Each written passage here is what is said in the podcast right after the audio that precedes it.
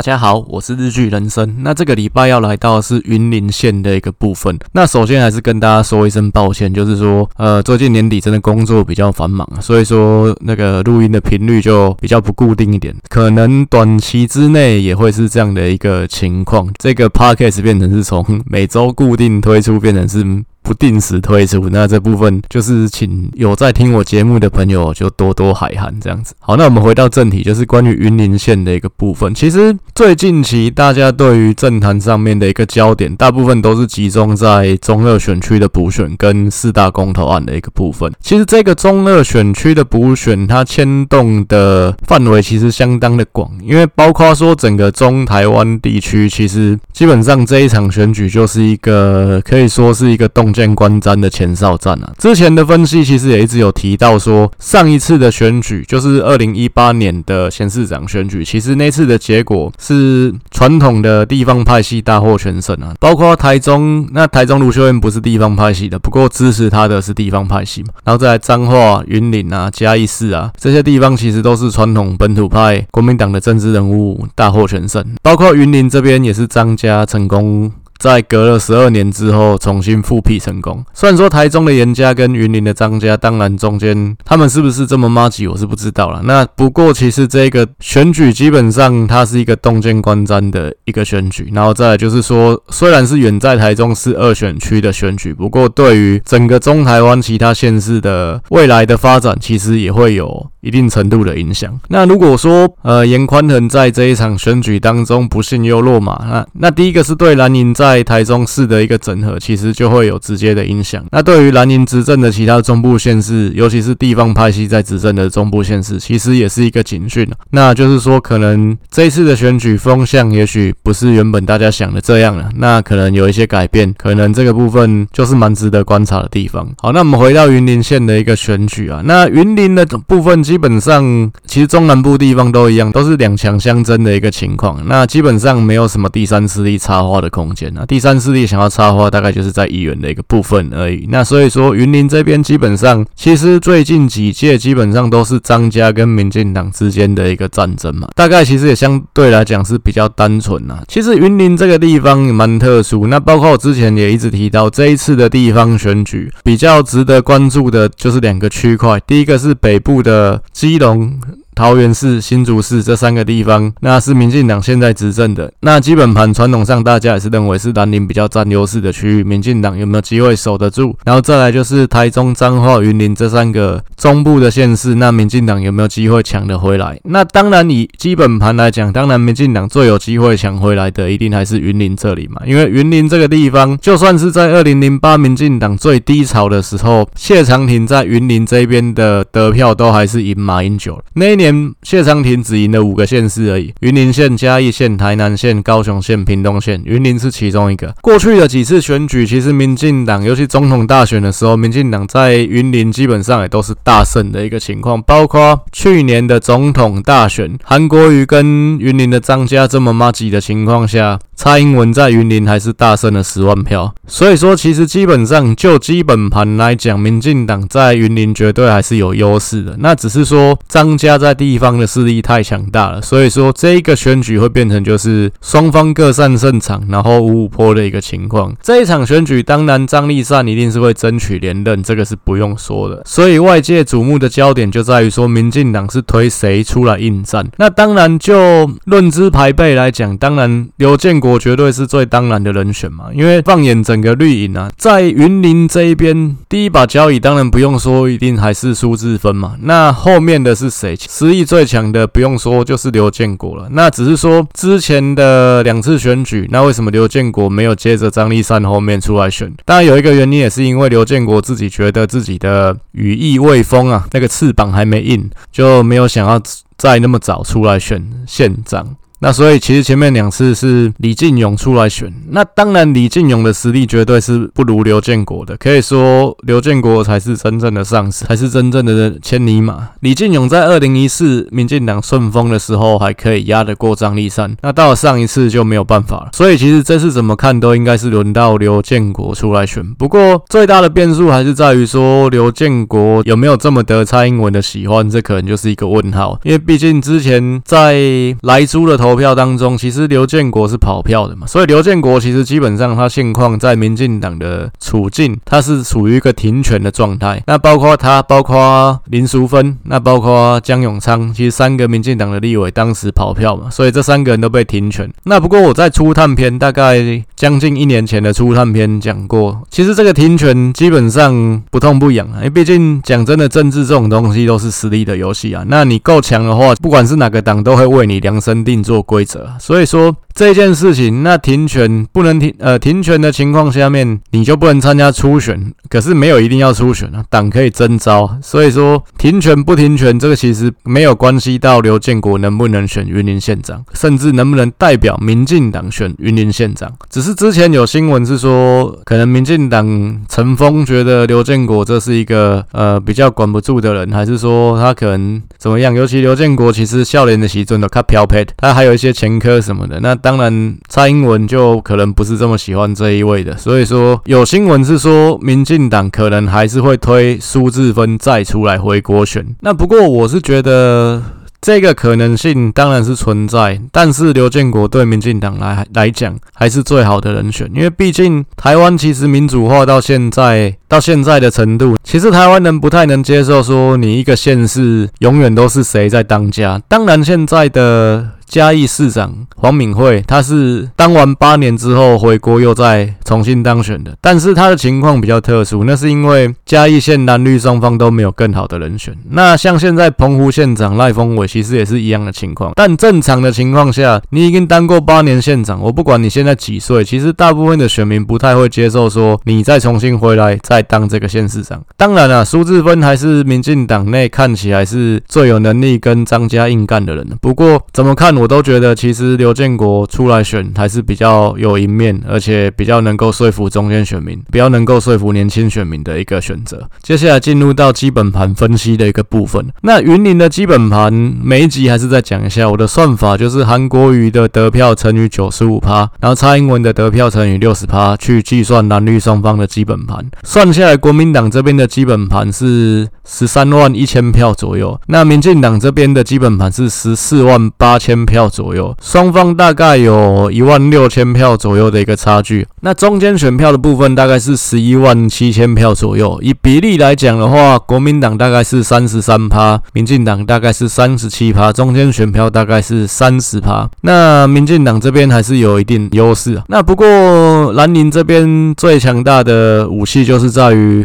张荣味家族在云林执政也蛮长的一段时间，基础也是相当稳固。所以过去来讲，民进党这里可以撼动张家的，基本上还是只有苏之芬。那李进勇他或许是一个当得不错的县市长，不过他不是一个经营基层型的政治人物啊。他之前当了四年县长，他也是希望用政绩来说服选民，可以取得连任，但不幸的他并没有取得成功。呃，另外一个点在于说，其实李进勇他的发展是蛮特别的，因为他在更久之前，他其实也当过一任的基隆市长，在一九九七年的时候，这也是蛮久之前。但他本身是云林人，所以他最后回到云林去发展。他选上云林县长，基本上也是苏治芬的个花，包括他之前也选过一次的立委嘛，以一点差距输给张家俊，所以基本上他是可以说在云林这一边的根基还是来自苏治芬。不过他当上云林县长之后，跟苏治芬是渐行渐远。那包包括上一次选举的时候，苏志芬其实对于李进勇有一点是袖手旁观的那种态度。他其实也公开讲过，对于呃李进勇先生获得民进党的提名，我在远方表示祝福。这话其实讲得很酸呐。那所以说，其实可以这样说，上一次民进党他其实也是处在一个内部不和的一个状况。其实刘建国他也是苏志芬带出来的人嘛，包括他从一路从斗六市的市民代表，然后选上云林县议员，然后。选上立委，其实到他选上立委，他一直都是苏志芬去扶持的一个年轻政治人物。那不过他一样也是选上立委之后，跟苏志芬渐行渐远。就这个部分，其实也是蛮值得玩味的。就苏志芬是不是一个很强势的人，导致说他带出来的人，那最后都没有办法跟他维持很良善的互动。这部分我就不知道。那不过我只能说，就是有这样的一个情况。所以其实刘建国他要选县长，他也势必是需要获得苏志芬这边的全力力挺啊。毕竟团结的民进党才有机会打败张荣味家族。那这个也是一个这次选举在云林的一个重要变数。那。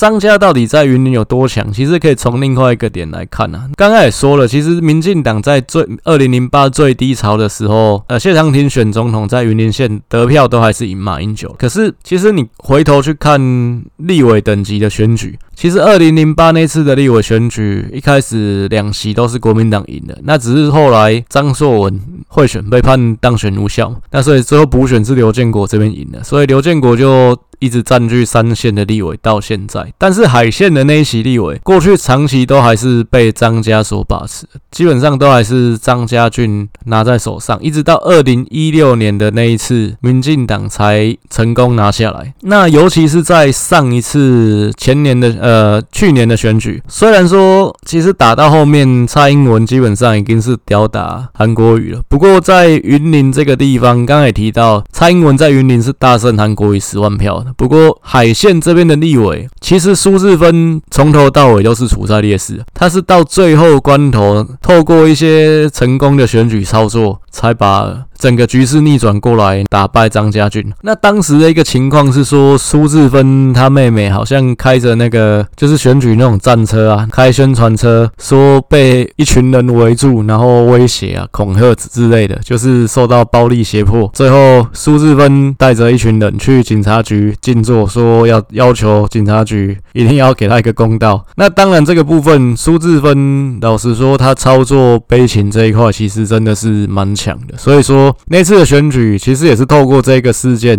那最后苏志芬整个把选情再逆转过来。那当然，苏志芬上一次会选的这么辛苦，跟他自己也有关系啦。因为毕竟，其实在之前也发生过一个卖寮乡长的一个事件哦，就是说。其实原本苏志芬并没有要选立委的连任，那是他想要交给一个算是他的人马，就是一个麦寮乡长。但是在二零一八年选，因为那时候选县长，同时其实也有选乡镇市长，就是民进党这边原本其实那名字我没有记得很清楚啊，就是原本可能是 A 要选麦寮乡长，那大家也都知道 A 要选麦寮乡长，啊，那不要讲 A 了，我就去把这个名字查出来。这个刚刚说的 A 就是许宗富，麦寮乡长。前麦寮乡长许宗富，就原本是许宗富要选麦寮乡长，基本上许宗富实力也蛮强的，所以国民党或其他地方人士没有人出来跟他竞争。那可是这个时候呢，就是苏志芬阵营这边耍了一个偷天换日的计策，就是最后去登记的不是许宗富，就是最后去登记的是另外一个人，叫做蔡长坤。那最后地方上是蛮不满的，因为毕竟就有点像是说麦寮乡的乡亲被民进党跨谋啊，就是好像这个地方就被你们视为禁臠。这样子可以这样鱼肉，那所以最后那一次的乡长选举，但因为同额竞选啊，所以说民进党的蔡长坤那还是当选了。不过呃，废票数是有效票数的两倍，这其实蛮难看的。那这个火其实也延烧到后来的立委选举，所以其实原本苏治芬没有要选，是要让原本的麦寮乡长许宗富去接他的棒。不过因为这个事情搞得太难看了，所以许宗富也没有出来选这个立委，因为毕竟选了可能就一定输了，所以最后还是。苏志芬自己要压上来去选，那当然他前面的阶段其实也选得蛮辛苦，因为他民调一直都是落后。那是透过这个他妹妹宣传车的事件，又成功操作了一次悲情，最后以一点点的差距打败张家俊连任立委。那其实从这个事情也可以以看得出来，张家基本上在地方的势力也很强大。尤其那次的立委选举，苏志芬也还有去打另外一个事情，就是说在张立善二零一八选县长的时候，张荣卫他是有。说，如果他妹妹张立善选上县长，他们张家不会再有其他人出来选公子。他是有这样讲过，所以苏志芬那次也是拿了这个在咬。那不过张家俊就那次还是出来选了。那而且其实这种事情讲真的，我觉得都是实力啊。大家都都知道，其实基本上台湾人不会把政治人物讲的承诺什么当一回事。你之前讲说怎样我不再选啊什么，最后还是都还会出来选嘛。我要退出政坛，那最后还是留在政坛。其实大家也不当一回事啊。所以其实这种事情公共的话，那给接下来嘛大概嘛是听啊听啊。所以说这种事情，当然你说有杀伤力嘛，我觉得这种事情就会在乡下其实杀杀伤力不大，不过还是可以拿出来嘴了。其实从这事情就可以看得出来，其实张家在地方基层的实力基本上是非常强大的，而且基本上就算在基本盘的劣势之下，还是可以跟民进党抗衡。好，那因为现任的县长还是张立善嘛，所以我们这边就从张立善这边再分析起。那其实张立善就是张龙卫的妹妹。那原本其实张荣味的布局是希望说张丽善在二零零九年就出来选县长，因为张荣味是在二零零五年卸任的。为了不要让这种家天下的事情搞得太明显，所以他其实空了一届。他那次二零零五年张家是没有推人的，那次就呃被苏治芬拿过去嘛。那原本张荣卫的算盘就是。二零零九年要把这个县长拿回来，那确实当时地方上也认为张家要拿回来其实不难。简单说，苏志芬其实就是一任的县长，他就只能当一任而已。那不过很多事情讲真的，人算不如天算啊。那当时因为又发生了别的事情嘛。其实二零零八年马英九上台之后，那个时候民进党真的是风雨飘摇了，包括大佬们都不愿意出来扛党主席，然后才会有蔡英文当当主席，当到现在变总统。再来就是说那一次民进党在国会其实也只剩下二十七席立委而已，那包括县地方县市的部分也只剩下六个执政县市而已。其实马英九当时他非常希望可以把民进党赶进杀绝，那包括说利用司法的一些手段去打压民进党的一些县市长，所以当时其实包括嘉义县长张花冠、云林县长苏治芬，其实都有被司法弄到。但这种弄不弄，其实讲真的，其实也是有灰色地带啦。那你说这个事情他们有违法吗？他们没有违法吗？其实这种事情当然最后都是无罪了。你说这种事情有没有在弄？其实真的见仁见智，就是信者恒信啊。不过我自己是认为。马英九、金溥聪这边的操作，其实是有刻意在打压民进党的余孽。那就是希望可以让民进党可以消失在这个地表上。那马英九、金普聪当时其实针对民进党的一些操作，其实是非常绵密的，包括二零一零年选举这个二桃杀三士，之前讲过很多次，就是希望透过县市长的合并，让民进党这边两个人去争一个位置，然后最后分裂。那国民党就可以成功拿下南部的台南、高雄这两个县市。那云嘉这边，当然这些地方讲真的本来就比较黑暗了，所以说 就是你要说这边的政治人物哪一个是完全干净的，我讲真的可能也有一定的难度啊。所以要弄，其实都有机会可以弄。只是当时的一个情况是有点弄巧成拙，就是去打压苏治芬，用司法打压苏治芬，结果把苏治芬越弄越大尾。当时其实苏我说苏治芬很。会操作悲情，其实就是从这个时候开始。因为当时苏志芬，我记得他有被收押嘛，所以说他有被上手铐，他还刻意就是让这个上手铐的这件事情，在镜头前去高举他的双手，说他被上铐，就是这个部分操作悲情这件事情，操作的蛮成功的啦。包括说，呃，因为当时他是被抓去收押嘛，所以当时的副院长是谁？就是。最近刚过世的李应元，李应元其实他也操作的还蛮好的，包括他也在一些报纸上面去发一些文章，然后去阐述这件事情啊。那还有就是说，这个民进党这边也透过一些自己的媒体什么的，那去阐述说这个部分是一个政治迫害。最后成功的操作到是说乡亲支持苏治芬，因为这个事情，那苏治芬被收押了多久忘记了，应该一两个月左右吧。不过出来之后，整个声就是涨停板。最后苏治芬二零零九选连任的时候，变成是张荣味不敢派张立山出来跟他抢，那就是再等一届。最后情况是这个样子。那只是到了苏治芬下台二零一四年的时候，因为那次刚好碰到太阳花学运，所以整个国民党的声势非常低迷，所以张立善那次也没有选上。那就是一直等到二零一八年才。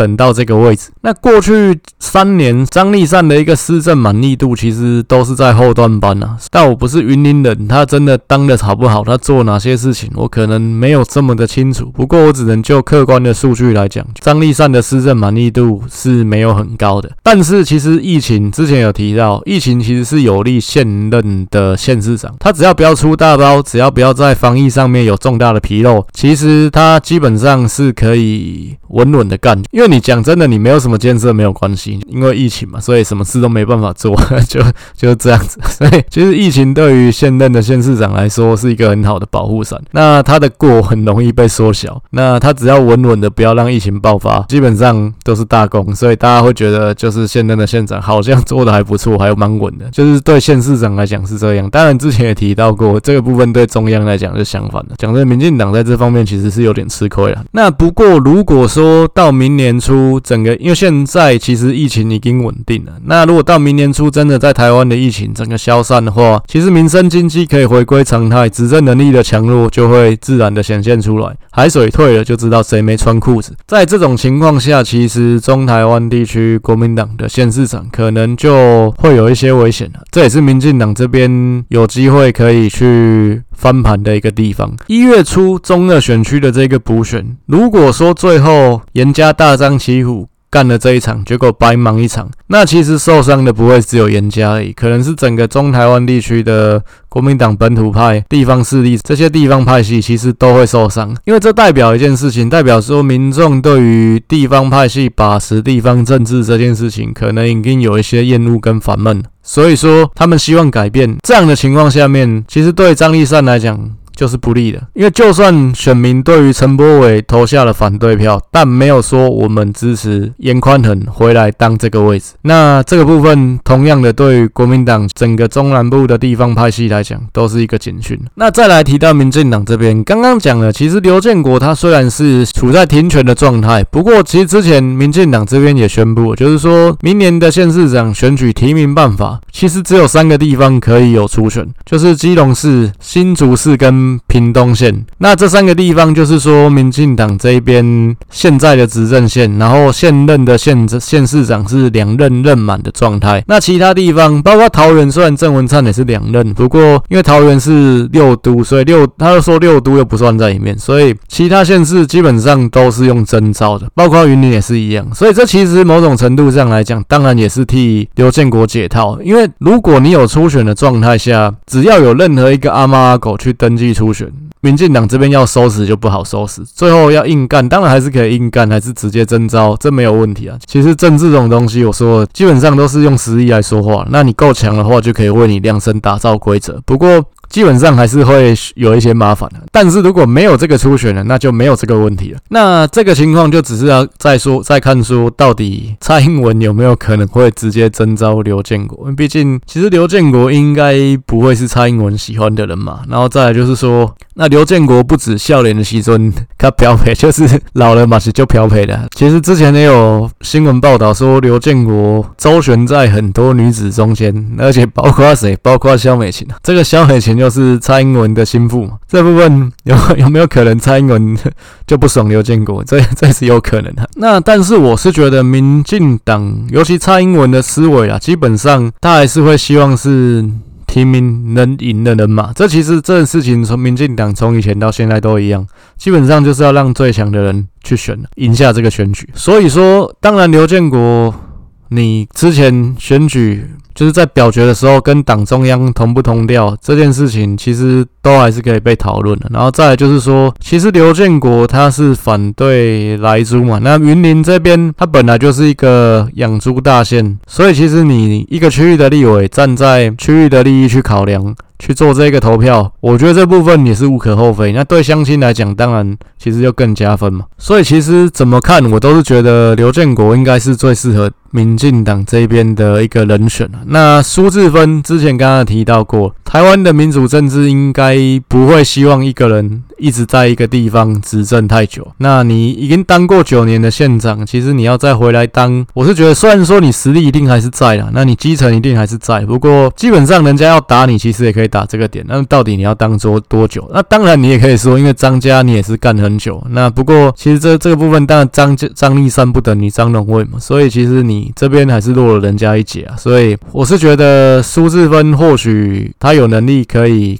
扛得住张家，但是他再出来选一次县长，我认为要说服中间选民、说服年轻选民说再一次选择你民进党，我觉得说服力没有刘建国这么强。那再来对一个党来说，新陈代谢本来就是必然的。你同样一个县市都是一个人一直在选、一直在选，没有新的人出来，那也是会是一个问题嘛。就像嘉义县来讲，其实过去长期是陈明文、张花冠执政，那后面有翁章良冒出头来，这其实对于整个地方。来讲也是好的，那也可以延续民进党的一个执政嘛。不是说你陈明文当完张花冠当，张花冠当完又换你陈明文当，那这样当然这就不行了。所以其实我认为啊，就算是中南部地方一个人，你当过两任县市长，你要再回锅，我认为第一个不是一件好事情，再来是说其实也会有一定的难度啊。那我们再进入到就是张立善跟刘建国 PK 的一个部分啊。那其实这两个人都是在地人，这部分没有问题。那年纪上面，刘建国是比较年轻一点。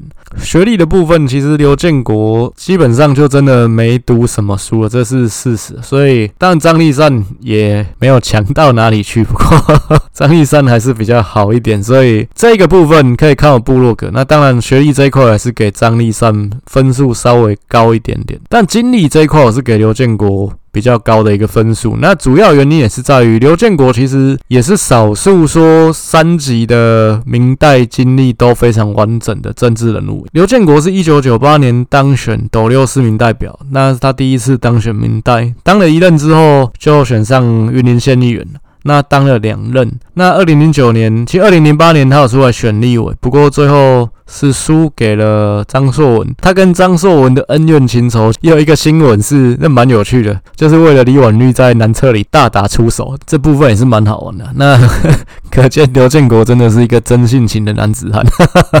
那他从二零零九年，因为张硕文就是后来贿选被判当选无效嘛，那他又再出来选补选就当选，那一直到今天当选了世界的立委，所以其实从政经历这块，他是比张立善更强的。因为张立善但其实在之前，他只有当过。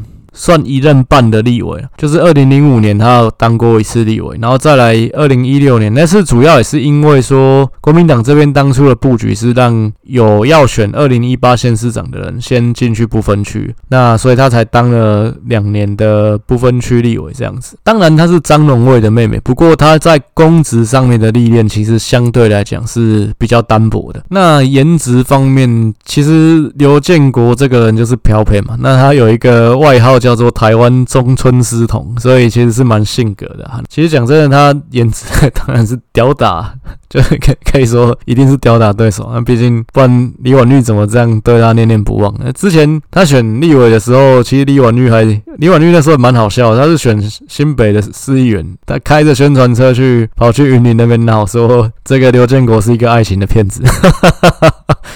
这个这个，所以可想而知，如果刘建国再出来选云林县长的时候，李婉玉应该会再开宣传车跑去云林那边闹，就可能刘建国在那边开造势晚会，李婉玉跑出来闹场，所以这个这个欺骗我感情。当然，刘建国他其实年轻的时候就是也是有一些前科啦，不过云林这地方本来草根嘛，所以其实这种事情不会是扣分。那他从政以来，他也当立委当了四届，其实每一届对手打击他。都是说他之前有前科什么的，或者他说他可能是黑道。不过他能够在云林政坛屹立这么久，那包括在整个云林的三线地方一直当立委，这种东西其实也不是说民进党在云林的基本盘强，他可以靠着这个势可以这样持续，不是这样子。因为刚刚也提到，其实总统选举跟立委选举，就算是在同一天选举，其实它还是两个不同的选举。它能够维持住这个位置，就是代表它在基层的经营是受到地方肯定的。不然的话，其实张家早就把这个位置拿回去了。毕竟国民党基层在中南部都不是省油的灯啊。所以其实这场选举到目前看起来，我是觉得其实都还很有得打。那当然，民进党这边虽然有基本盘的一个优势，不过民进党这边能不能是一个团结的状态？苏治芬能不能全力力挺刘建建国？这部分都是后面的变数。那如果民进党这边有办法整合成功的话，当然胜算就会大很多。民进党的提名的一个部分，我是认为蔡英文其实他当了五六年的总统，不过他实质上代理民进党已经超过十三年的时间。就从二零零八民进党输到脱裤之后，其实民进党实质的领导者、党主席其实一直都是蔡英文。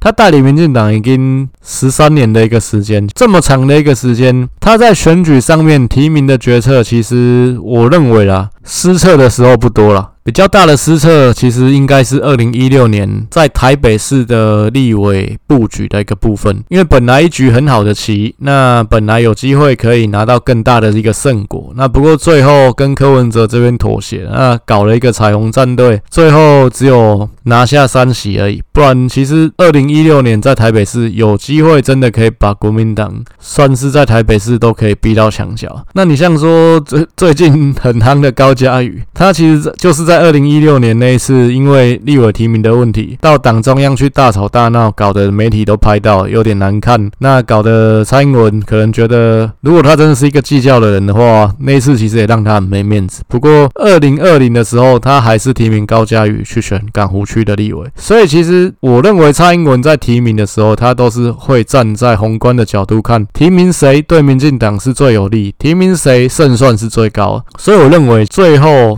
蔡英文选择刘建国去出战云林的机会，应该还是比较高的。那如果现在要有估票的话，其实我是认为整个算起来啊，应该刘建国有机会赢张立善大概一到两万票左右了。比例我自己是估大概五十三比四十七，就是刘建国这边五十三，张立善这边四十七。我目前的估票大概是这样。大概刘建国有机会赢张丽善两万多票左右。那云林的分析就先带到这边。那接下来再讨论几个比较近期的时事上的问题。其实还是会讨论一下中二选区这边的一个补选。其实中二这个选区的补选最后变成是说，哎，刚好中正万华的林昌佐这个罢免第二阶段也过了，所以是在同一天进行。那也就是那一天会有林昌佐的罢免跟中二选区的补选。那中二选区这边其实之前。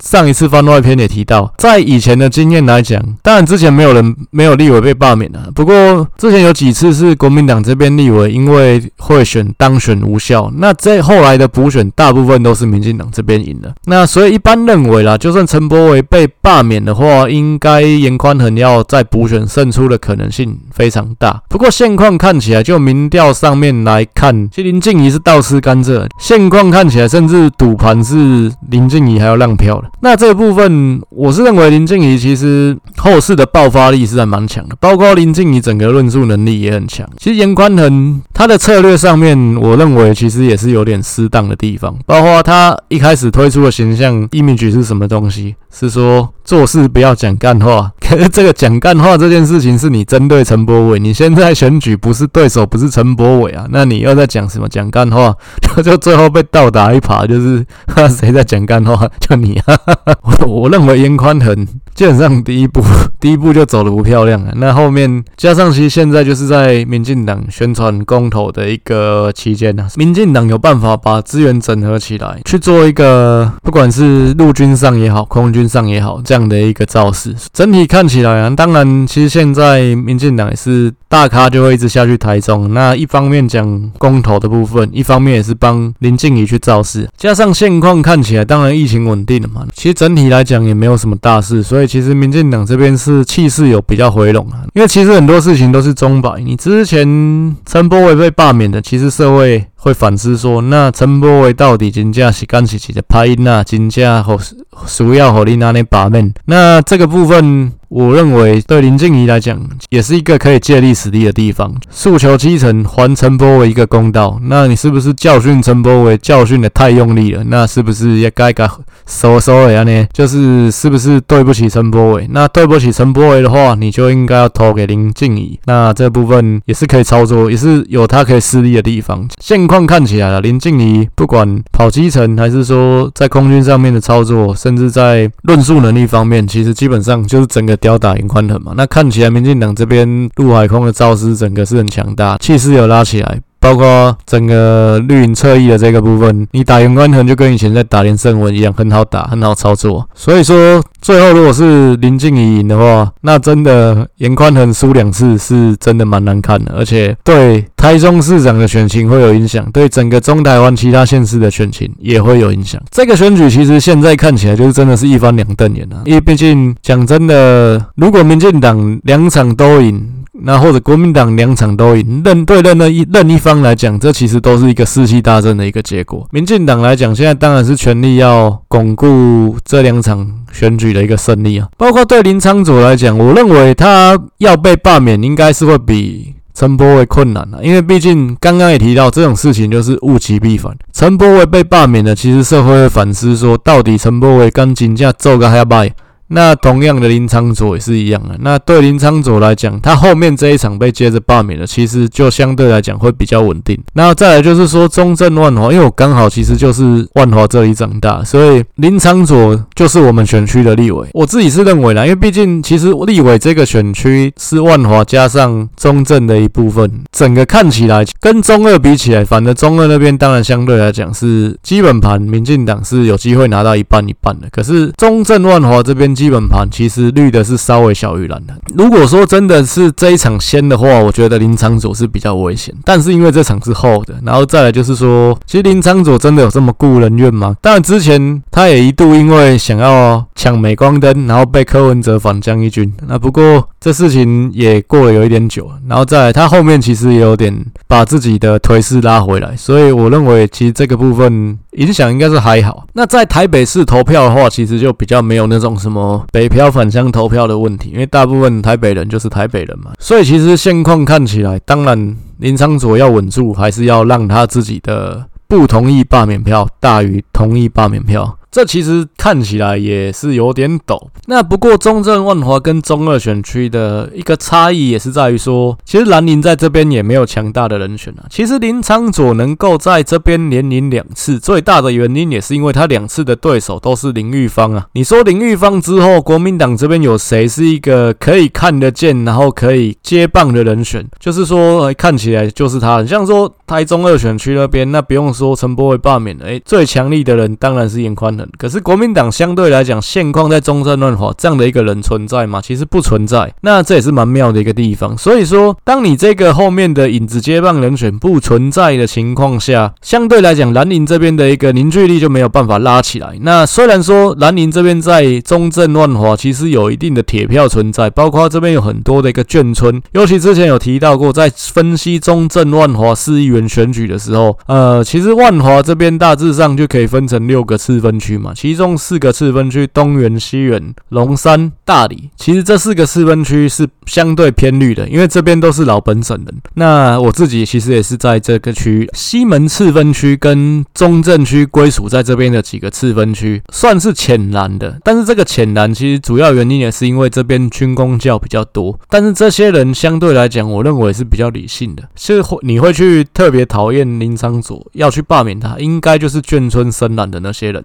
那眷村在哪里？就在万华一个四分区叫青年，这边投票投出来可能是九十八比十趴这样的一个比例。这样的一个情况下，我认为只要浅蓝的人不那么讨厌林昶佐，不会出来投这个罢免票，我认为林昶佐应该就可以稳住。那当然，Freddy 也不是没有隐忧啦，因为包括之前我有提到，如果他下一次要再选立委，他势必一定要进入民进党，因为民进党这边有没有人希望他被拉下来？一定讲真的，大家摸着良心说，一定有。那谁？就是当然是想要选立委的人啊，毕竟林昶佐一次霸在这个位置上面，民进党有想要选立委的人，呃，在中正万华区这边其实就没有办法上位嘛。所以这个事情当然跟之前那个王浩宇被罢免情况有点像，因为王浩宇他其实就占了民进党这边一个中立区议员的位置，同一个区域内其他的家族一定就会希望说王浩宇是被拉下来，所以想要选立委的民进党人，尤其像民进党在万华的严家。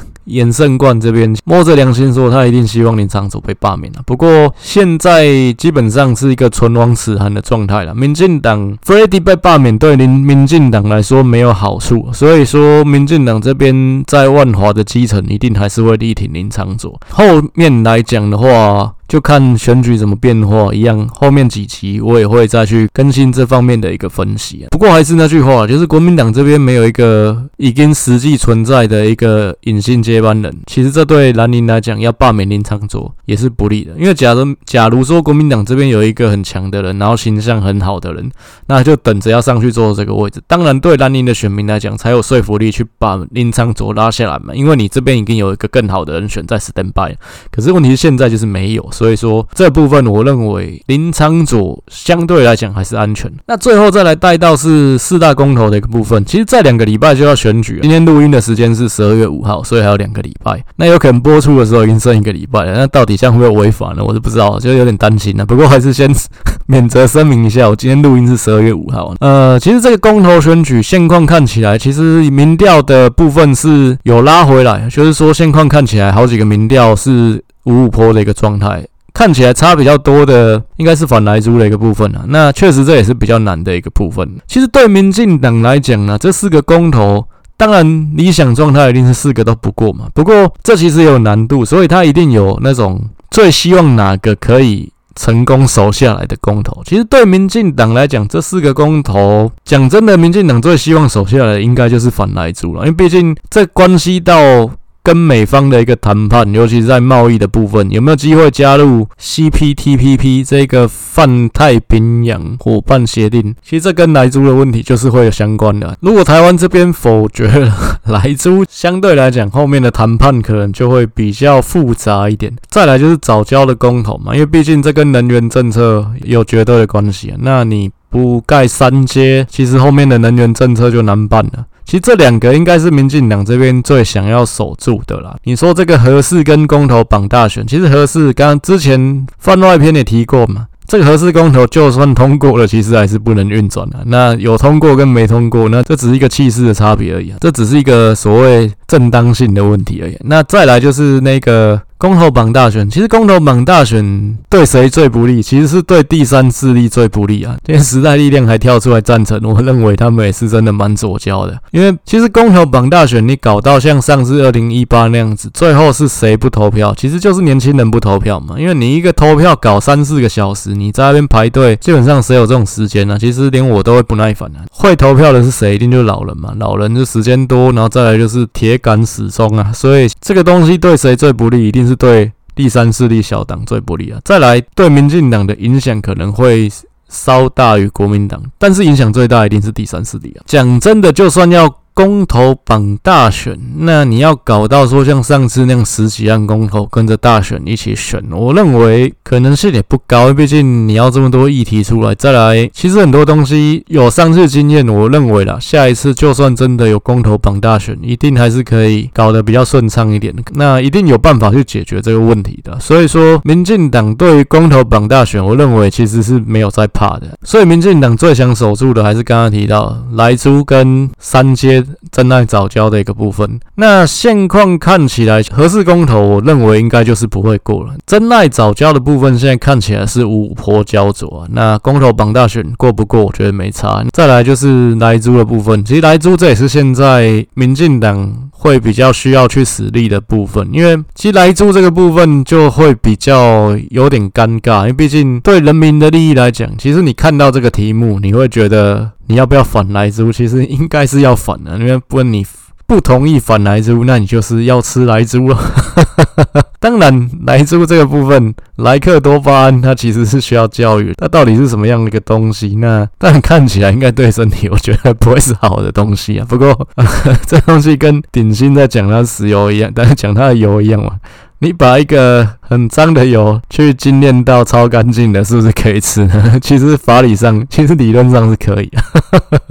那不过毕竟曾经是脏油，你怎么想都还是怪怪的。所以情感面上来讲，应该是没有人想吃这一滴油，就算它已经被精炼到超干净了。那你要去说服选民说，因为可能日本、韩国他们也都开放了，就国际上来讲，莱克多巴胺它已经是有办法被有一个明文规定的标准，是什么样的一个标准是符合规范的。可是这种事情，讲真的，你要说服一个中间选民说，那这个东西为了我们要加入贸易组织，或为了我们跟美方之间的一个和谐，还是说就是在贸易上面的一些需求，那所以我们必须接受这个莱克多巴胺的猪。那因为你不开放，其实人家也不会收你的东西。这个部分理论上说得通啊，但是情感上面来讲，其实你要对大众去做这个诉求，认为它还是有一定的难度。那不过民进党他需要去全力守住这一个公投，他其实势必是要拿出更多的说帖来说服大家。这部分怎么样去说服？那民进党可以怎么样去说明这个部分，让我们更了解莱克多巴胺？这个可能我们就拭目以待。这个礼拜的节目我们就先进行到这边。那一样有什么想要回馈或有想要跟我合作的地方，都非常欢迎私讯来跟我联络。如果你愿意小额赞助我的话，这个节目下面也会有连结，那都非常感感谢。那再来就是说，同样下一集推出的时间，其实我现在这边不敢打包票了。不过下一集应该还是会进入番外篇的一个部分，那我还是会去讲一些包括时事上面的分析。那高佳瑜被打这件事，我就不特别提了，因为我觉得。其实坦白讲，我是蛮欣赏高嘉宇的。就算说可能你们认为我是一个深绿基本教义派，不过其实我认为高嘉宇是一个蛮值得尊重跟欣赏的政治人物，因为毕竟他跟我们一样没有任何的一个背景。那在民进党里面，他也没有任何的靠山。他其实有今天从议员走到立委，其实都是靠他自己的努力，包括他过去的一个学经历背景也非常的优秀。所以我是觉得他是一个值得尊敬的人。那他也是靠自己的努力，然后追寻自己的梦想在前进。所以今天就算说他不是一个民进党基本教义派会喜欢的政治人物，甚至会认为他是一个背骨仔。不过我认为怎么说他都不会是一个中共同路人，或者说他就是可能会背叛民进党，会靠到蓝宁那边。但他有些行为，我觉得是有点哗众取宠，这部分没有错。不过到今天呢、啊，其实。我不认为他应该是需要被民进党群起攻击的人，甚至说因为他被家暴去嘲笑他，觉得他活该怎么样？我认为就算再怎么聪明的人，其实在爱情面前都还是盲目的，所以其实这部分就不会多做评论。但是他后面的一个政治发展，我认为会受到影响。那但是我还是希望他可以再站起来。下个礼拜刚刚提到，不知道什么时候会推出，就是会进入翻贸易篇的部分，那会分析一些时事，包括可能呃林昌。左的罢免，那中二选区的补选，那如果还有时间，如果公投还可以讲，就再讲公投。那如果那时候公投已经结果出来了，就再分析这个结果。再来就是会带到之前提到的一些行销分析的部分、案例分享的部分。那台湾消费品界甚至通路界发展的一个部分。那如果你有想听我讲什么主题，其实要回馈给我也是可以这样。那要私讯我，可以透过两个地方，第一个是我的粉专日剧人生选举研究所，那另外就是匹克邦的日剧人生这个部落格。以上就是这一集的节目，谢谢大家，感谢大家，晚安。